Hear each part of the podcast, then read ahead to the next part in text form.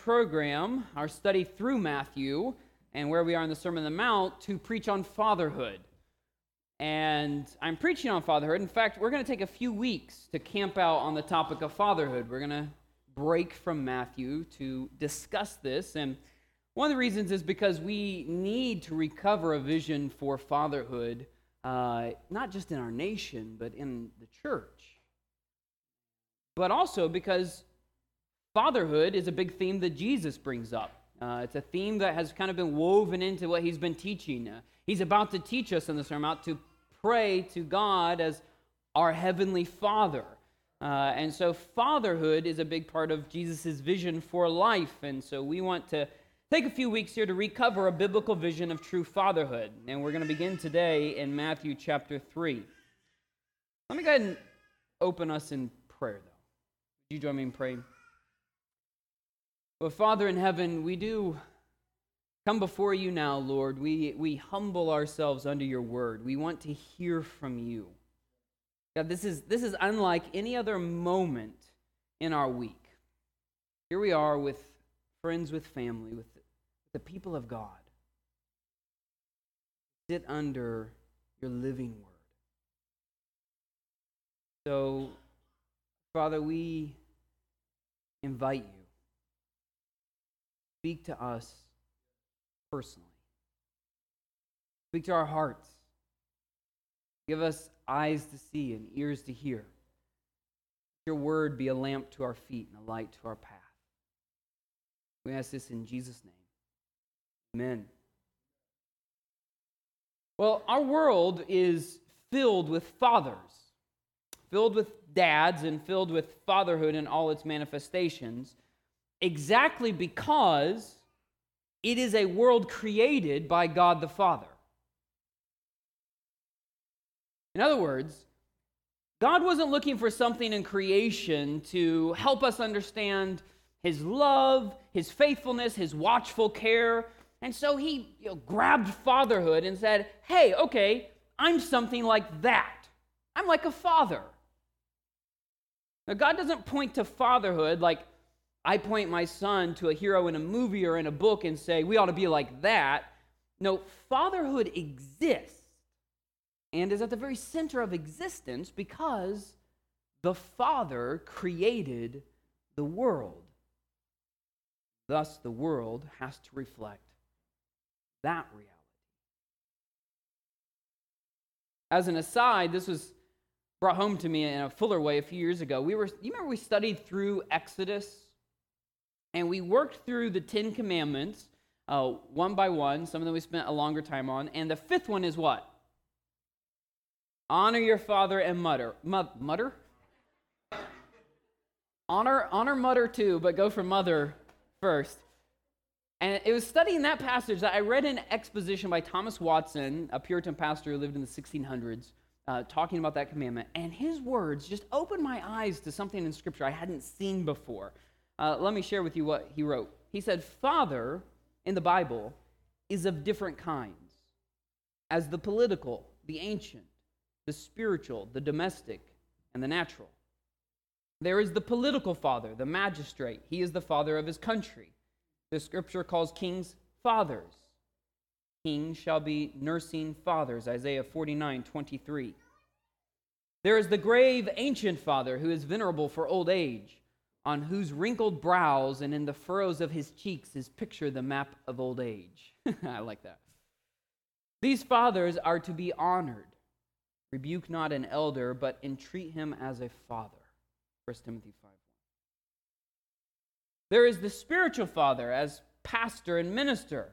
Though ye have 10,000 instructors, have yet, yet have ye not many fathers, for in Christ Jesus I have begotten you through the gospel. Paul writes in 1 Corinthians 4 there is the domestic father, that is the master. And by this, we would almost correlate that today to the kind of the business leader. He is the pater familias, the father of the family. Therefore, Naaman's servants call their master father, 2 Kings 5.13. And the centurion calls his servant son, Matthew 8, 6. And there's the natural father, the father of the flesh. Furthermore, we have had fathers of our flesh which corrected us, and we gave them reverence, Hebrews 12, 9. So, in this, I saw just an, an obvious truth that I had never considered before, something I'd never seen it before that they are all fathers kings, governors, judges, police officers, principals, teachers, bosses, pastors, older men, dads. They're all fathers in God's eyes. And, and this is what I meant a minute ago when I said that our world is filled with fatherhood in all its manifestations. Whether you are single or married, childless or have a quiverful, by virtue of your manhood, you are called to be a father wherever God places you. You are called to assume responsibility and exercise authority in a fatherly way, whether it's over a household, a city, a business, a classroom, the children of a brother who died, a, a, platoon of Marines, a shift of employees, or a church. Men are called to be fathers. I'd go so far as to say, in Scripture, the vision of a mature man is that he is a father wherever God puts him. But the most central call to fatherhood is in the home world is filled with fathers because God is the Father Almighty, maker of heaven and earth. That said, because this world has also fallen into sin and rebellion through the disobedience of Adam, our first father, note the significance of fatherhood in the fall as well. Because this world has fallen into sin and rebellion, it is also a world filled with false information about fathers. So, fatherhood is woven into our reality because it's made by God the Father Almighty, but so too are lies and distortions about fatherhood. And this is because there is also a father of lies, the devil as Jesus calls him in John 8:44. And for this reason, to study what fathers should do and what fathers should be like, we can't just go out into the world and say, well, this is what a good father is like. There's truth about fatherhood out there because there's truth about God out there. All of creation attests to God in some way or another, but there are also lies about fatherhood out there. So we can't just look at the world to try and figure out fatherhood. We have to look at what Scripture teaches. And yet, even here, we don't have hardly any good examples in Scriptures of a good dad. Every dad in Scripture seems to be shot through with failures. I mean, like maybe the best we get is Jesus' dad, Joseph, and that's because we're hardly told anything about him as a father. Because of sin and Satan, there is a shortage of good dads in the world and even in Scripture. And so that's why today we want to look at God the Father to get an idea of what sinless fatherhood Now, I realize, especially for you dads, taking a few weeks to study fatherhood might feel like taking a few weeks to study evangelism or prayer. In other words, things that we're all bad at and regularly feel condemned over. And all God's people said, Oh no! I need gospel, not law. I need grace, not condemnation. You have a Mother's Day sermon and you affirm the moms. You have a Father's Day sermon and it's like, dads, do better. I get that. Believe me, though, I want this to be gospel driven. Listen to this. The last gospel promise in your Old Testament is found in Malachi 4, verse 6. the last gospel promise in the Old Testament, and it's this that Jesus will turn the hearts of fathers to their children, and the hearts of children to their fathers. So, friends, this is gospel. This is not legal condemnation, this is gracious promise. I want this whole series to be gospel driven and grace motivated. I'm not out to arm your wife with passages to use against you. Ladies, I'm also talking to you, right? And neither do I want to justify, dads, your own bitterness towards your dad. No, we are all sinners here.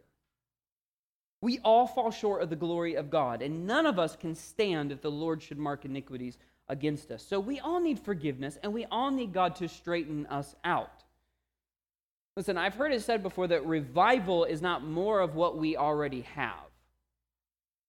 In other words, revival isn't first a, a quantitative difference, more churches with, with messed up people. That's not revival. Revival is first a qualitative difference less messed up people in the church. Then it becomes quantitative. Revival is not more of what we already have, but is more of what we don't have yet. So we have plenty of finger pointing at dads now. Hey, dad, you should do more. You should be like that. You should be like him. You should be doing this. Why aren't you doing that? And we have plenty of pointing finger pointing at dad. I didn't have a good relationship with my father. My dad was a bad dad. We have plenty of that in the church, and we don't want any more of it. Thank you very much. All God's people said, Amen.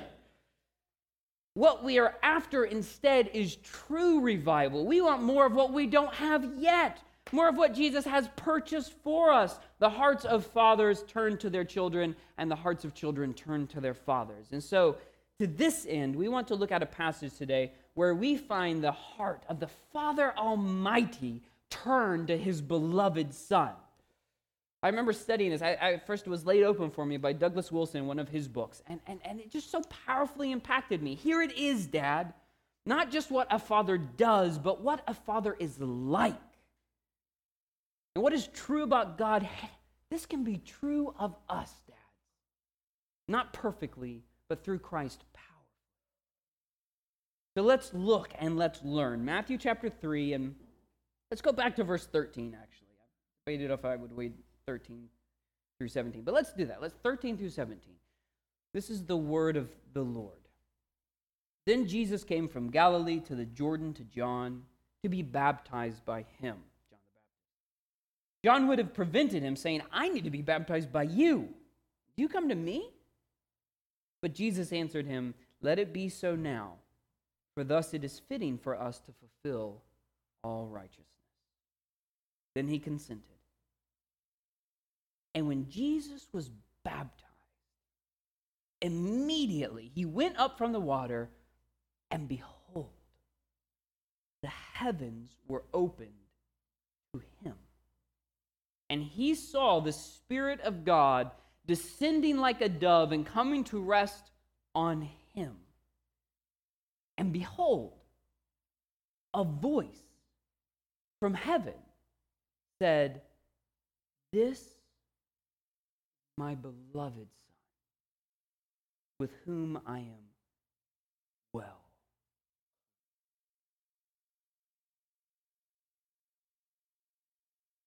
Look at what we learn first from Jesus here in his baptism. This is too good to pass over.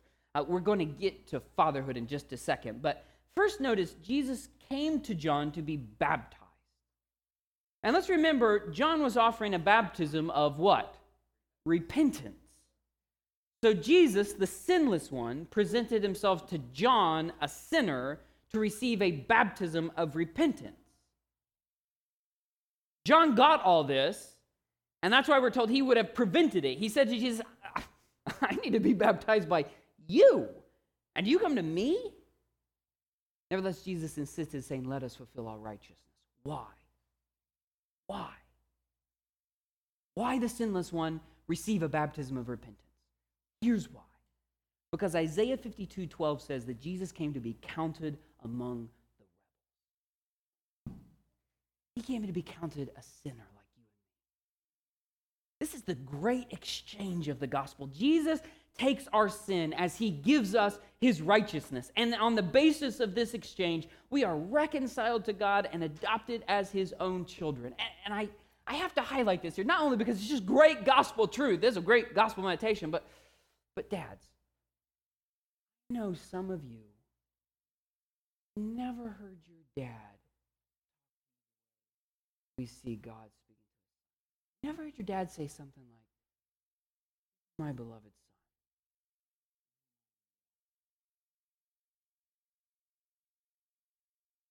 That hurts. Some of you ladies never heard that either. that hurts. It's a real wound, but it's a wound Jesus came. The incredible news of the gospel is that he came to identify with you so that you can identify So these words God speaks over Jesus, in Jesus, in Jesus, you have been adopted. God. You may not have had a good father, but now you have a perfect father. Jesus has turned God's heart to you. And he turns your heart Father, that you can hear these words. You are my beloved Son.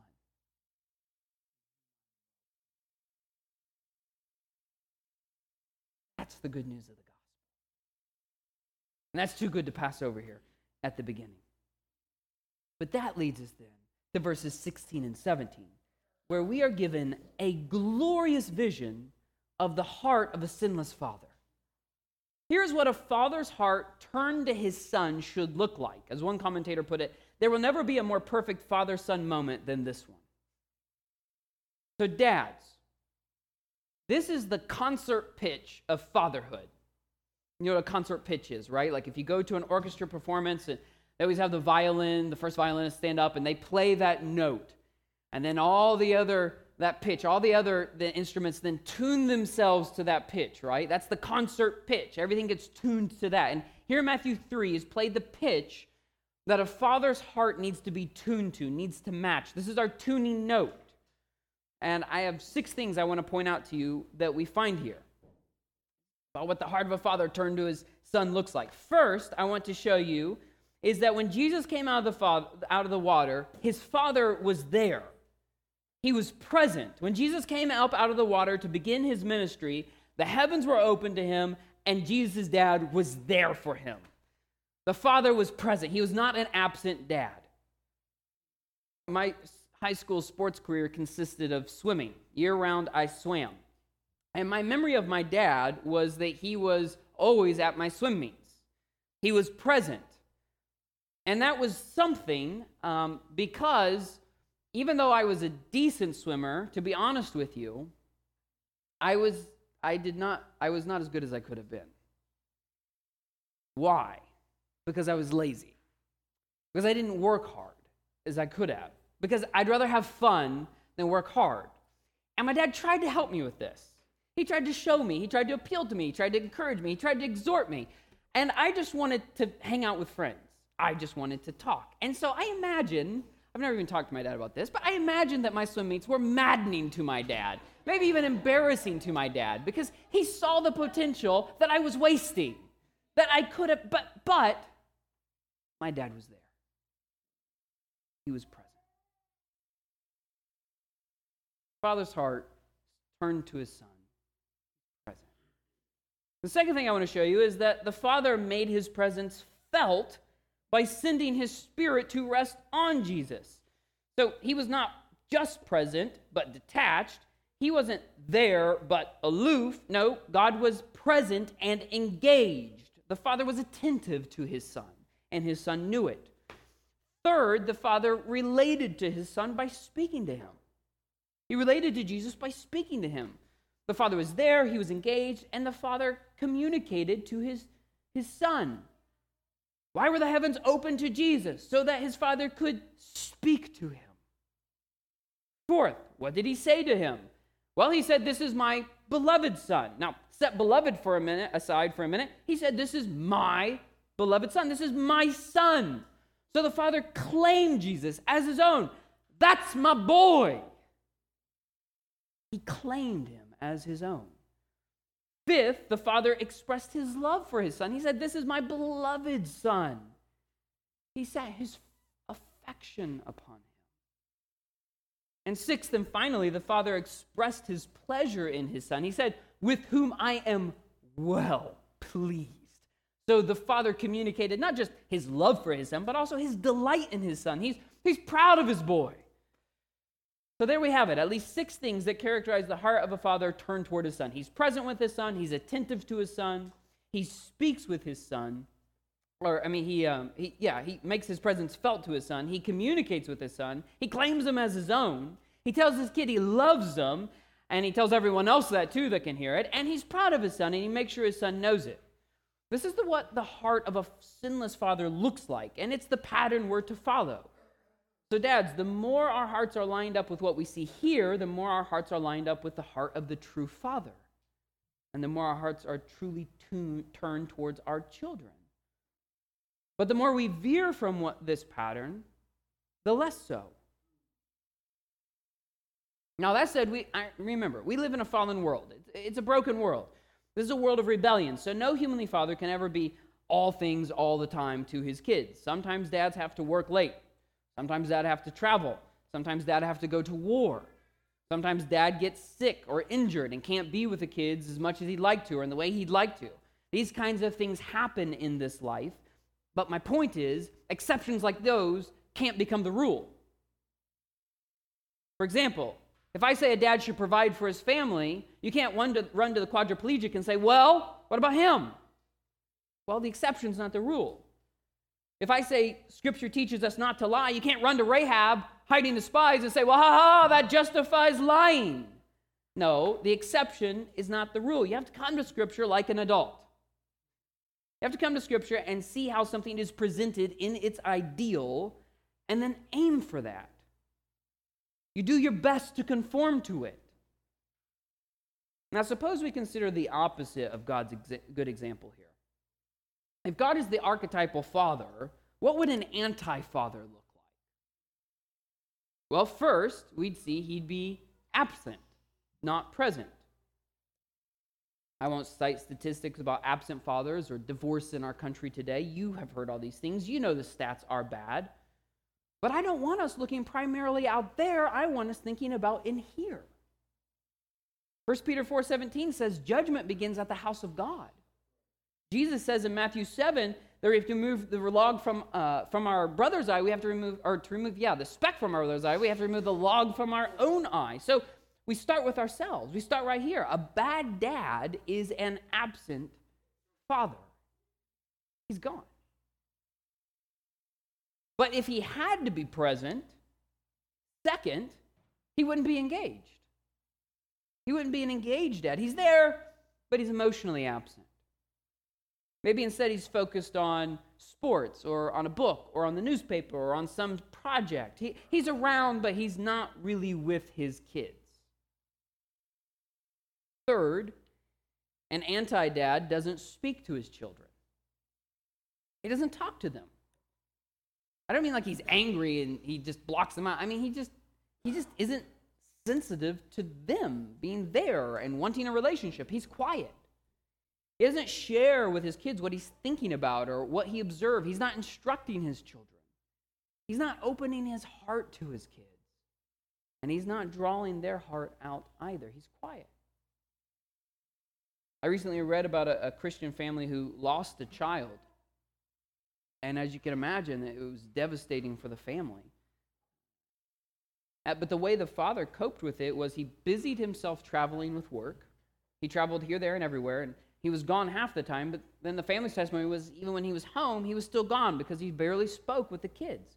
That he sat in his chair and he read his paper, or he read his books. Dinner was a quiet affair at that home. The dad was there when he was there. He didn't speak. Shut down,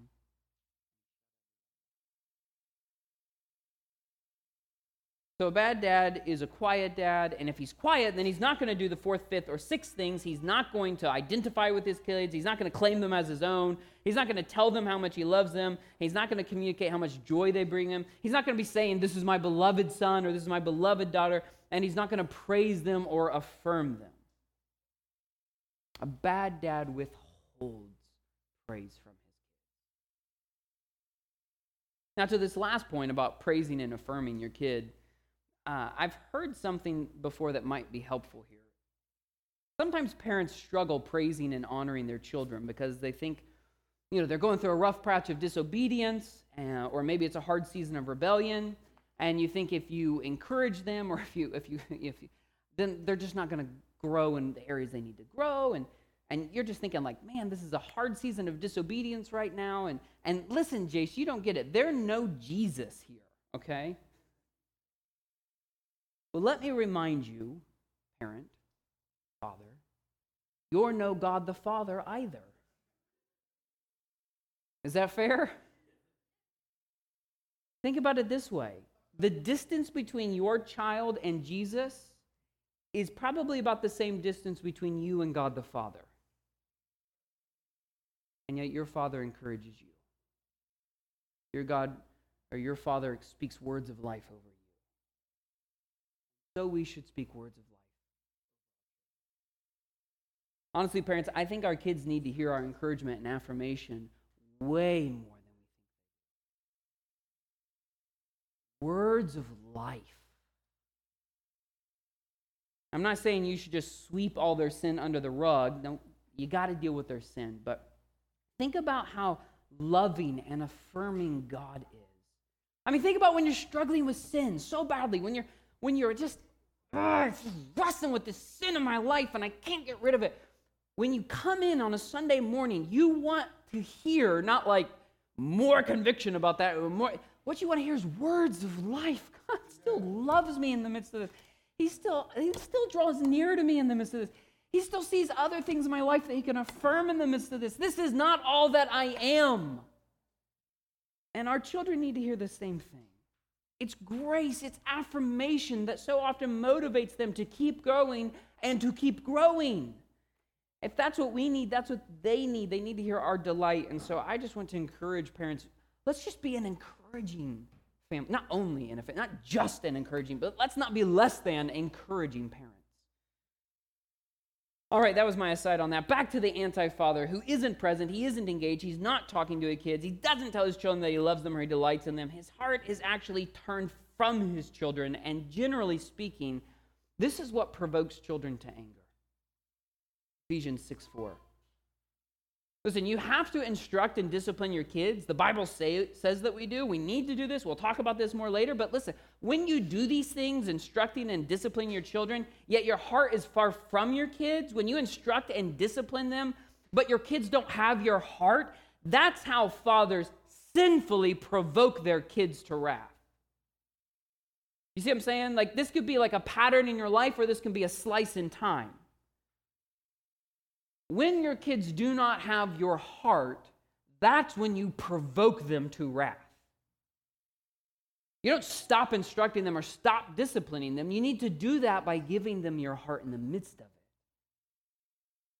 So, like with my little kids, when they throw a tantrum because it's time to clean up, but they want to keep ble- playing, if I immediately buckle down with impatience, any, any parent ever did that? Buckle down with impatience or exasperation and tell them, that's it. I have told you obedience in this home is fast, happy, and all the way. I sound so happy, right? It is so happy and fast, and it's all the way. And you better start picking up your toys right now. That, I mean, any parent ever done this? Two of you, three, four. Okay, excellent. Some of you are humble in receiving this word. Others of you keep working at it. Okay, listen. I have done that, okay? And what I have found is it provokes my children to anger. They usually say, no. And then I say, yes, you know, to the bathroom for discipline, right? Like, it's a contest of wills and of anger at that point. All the difference in the world is made when I stop and I get down on their level and I look them in the eyes and I tell them, Are you upset because you want to play with your Yes. And you're mad that daddy said, No, we have to pick up Yes. You understand it's time for us to eat dinner, and daddy needs you to obey so that we can go have dinner with the family. And so I know you want to play, but daddy needs you You know how often my kids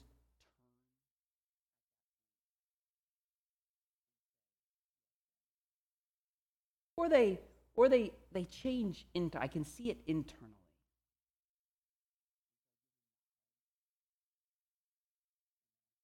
Obey dad.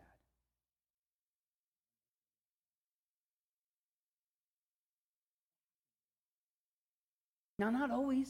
Sometimes they still say, no.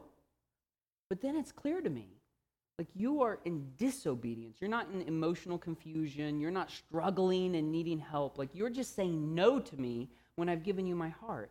And so out of love, I can discipline you. But you see, when I when I don't give them my heart, when I give them my will instead, it provokes them to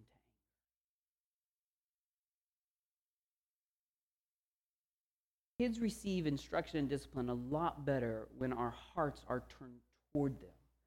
However, when a father's heart is not turned towards his kids, when he's absent, emotionally unengaged, not claiming his children, not talking to them, not telling them he loves them, not delighting in them, not only is he the anti father,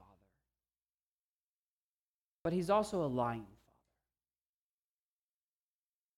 This is because he's still their dad. He still holds the office of father, but he's discharging it in a way that lies about true fatherhood. So, dads, we need to understand this. We are always speaking about God the Father. Even our silence is saying something. It's saying God doesn't open his heart to his kids. It's saying that he doesn't speak words of life and affirmation or take an interest in us. But, guys, here is his word. We know he speaks. And in this word, he tells us his heart is so for us, he gave his son for us. So we know his heart is for us and open to us. You see, all fathers are speaking about God the Father all the time, and dads, the truth of this should lead us to repentance. Not condemnation. God's not out to make us feel bad, but conviction should lead us to repentance, which takes us to revival. It takes us to a place where we become more than, than we already are yet to know our Father in heaven better and to become more like him. In Ephesians 5 1, uh, Paul applies there's all this gospel teaching, all this gospel doctrine, all this. This is how you're brought to God and you can be made like God. And then in Ephesians 5 1, he says, Therefore, be imitators of God as beloved children. Imitate your father. So, dads, Application. It's going to sound real familiar. We're just going back over the same list. First, be present. Be there for your kids. Again, I'm not saying God's not going to call you to work long hours sometimes, but I am saying, generally speaking, to be there for them. And if your job keeps you from that in a major way, then you may need to make a major change. If your hobbies keep you from your kids, you may need to change your hobbies or how you do them. Be there for your kids. And make sure you know the things that are really important to them that you be there for. They may not be important to you in and of themselves, but they become important to you because they're important to your kids. The soccer tournament, the spelling bee, the first day of school. Find out what's really important to them, and not just because your wife told you so, although that's helpful. Thank you, wives, when you do that. But let's not depend only on that. Let's find out because we talk to our kids, draw it out, and they tell us what's Be there for your kids, and while you're there, second, be engaged. Be with your kids. Need I say this? Don't be on your phone when you're with your kids. And dads, just a word of advice as you lead your family no phones at the dinner table. Pay emotional attention to your children. I love this saying from Jim Elliot. It applies into lots of areas of life, but here's a great one. He said, Wherever you are, be all there. Wherever you are, be all there. Dads, be all there with your kids. Look them in the eyes while they talk. Make your presence felt. Let them know you care by giving them your attention. Third, talk with your kids. Talk with your kids. When you're there with them and engaged, say something. Hey bud, how you doing? If you're at a soccer game, cheer for them. Now, don't embarrass them, right? Like, don't be that air horn parent. Whoa! You know, like, oh my goodness. no, I don't know who that is over there. I mean, look, they do kind of look like my. No, like, don't embarrass them, but let them hear you.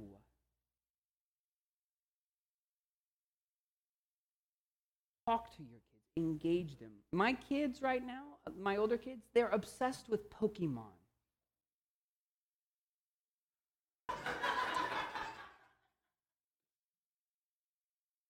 I take an interest because they're interested. They can talk and talk and talk about Pokemon. If you don't know what Pokemon are, God bless you. It is not a cross you must bear. Not you do. Po- and you do too, because you're a good dad. Pokemon powers and strengths and weaknesses, and how helpers can be used, and how Pokemon can be involved. And love compels me to have long conversations with my kids about Pokemon and to even invest in some cards and try to play the game with my kids. I, I talk to them about what they care about. Fourth, claim your kids. Claim them as your own. Identify with them. Look for opportunities to take your kids with you to places so that you can say, This is my son. This is my daughter. Look for opportunities to claim your kids before others. I don't care if you take them to Lowe's and you're checking out and you're like, yeah, I'd like one of those thingamajigger. And by the way, this is my kid. Claim your kids as your own. Before them, with them, to them. Write them notes signed, Love your dad. Let your kids know you claim them. Fifth, tell your kids you love them. Tell you tell your kids you love them and tell others you love them. Do not assume things like this go without saying. If ever they could go without saying, it would have been between God the Father and God the Son, but it didn't go without saying. The Father said, This is my beloved Son. Tell your kids you love them. Look them in the eyes and tell them, I love you. Embrace them with a huge hug and say, I love you. Walk hand in hand on the street and say, I love you. And here I should share something I once read in a parenting book somewhere. In a relationship, love is food, not information. Maybe I read this in a marriage book. I don't know where I read this, but this is a good point. Love is food, not information. Let me say it like, let me, I'll explain it like this. I'm sure you've heard the quip before about a man on his wedding day saying, I love you, and if things ever change, I'll let you know. Deplorable, right? That's love like it's information. It's like your social security card or number. Store it away until you need it. But love is not information in a relationship. It's more like food. Once you've fed on it, you need to be served more of it. Love is devoured in a relationship. It's emotionally consumed. It's taken in and used by the soul. So it's not enough to say it once or to show it once and then never again. No, you have to keep feeding the one you love. So it's not enough to tell your kids every now and again, hey, yeah, I love you. But most of the time, just assume that. Just know that. Don't. They need fed a regular diet of your love. So keep on. That's a good word for marriages, too.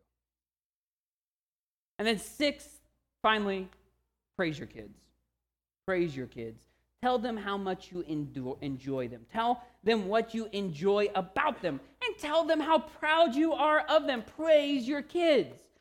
Now, this is not the same thing as stoking their ego. I'm not saying that. But don't withhold your praise because you're afraid they'll become conceited. Here's the difference my kids play soccer. And if after one of them makes a goal, I go and tell them, You are such an amazing kid. You are such a, your team needs you so badly. It's amazing. Oh my goodness. You're a rock star or all star. Get my metaphor correct. You're so incredible. You are so incredible. That's bad praise. That's praising them, and that makes them conceited. That encourages them to think more highly of themselves than they ought. But praising them for doing a good job, that was a great shot. Way to make a move around that person. When you praise the work that they do that is excellent, that teaches them to forget themselves in pursuit of a higher goal, in pursuit of excellence, in pursuit of pleasing other people, in pursuit of serving other people. So praise your children for the good that they do. That's the heart of a father towards his children. All right, let's let's conclude all this. Let's wrap this all up. And I want to end on a note of grace. I said I want this whole thing to be gospel driven, and I, I meant that. But let's not forget how the gospel works. It undoes us before it builds us back up. When Jesus calls a man, he bids him first come and die. So before we become imitators of God as beloved children, we need to confess that we're not like God the Father. Tune our heart to the heart of the one true Father. We have to identify where we are out of tune. So, dads, today, if you hear God's voice, do not harden your heart. If you're convicted, embrace conviction. Humble yourself Dads, confess your sin.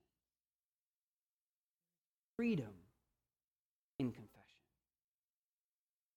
For if we confess our sins, our Father in heaven, faithful and just, to forgive us our sins and to cleanse us from all unrighteousness. So, dads, have faith in your Father who forgives, and have faith that with his Son, he has opened up the way for you to become a better dad. Not a perfect dad, but a better dad. Dad after God's own heart. That's gospel truth.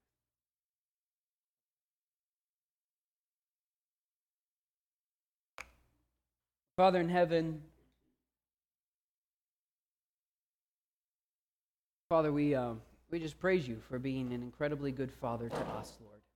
Word was shared earlier today, even when we were in sin and in rebellion. Yet you set your love upon us, and you gave your Son for us, so that we might be made children of God. Father, we thank you for your love washes over us, Lord. You know all our deepest faults and failures. Still, you love us and you are faithful to forgive us every time we confess. So I pray that fathers today here are not stewing in condemnation, but that they are cleansed rinsed in forgiveness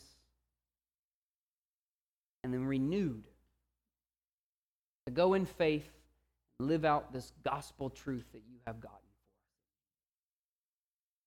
For us. God, I pray that you would help us, fill us with your Holy Spirit, fill your dads here with your Holy Spirit to be dads after your own heart. Have our hearts turned towards our children. We ask this in Jesus' name.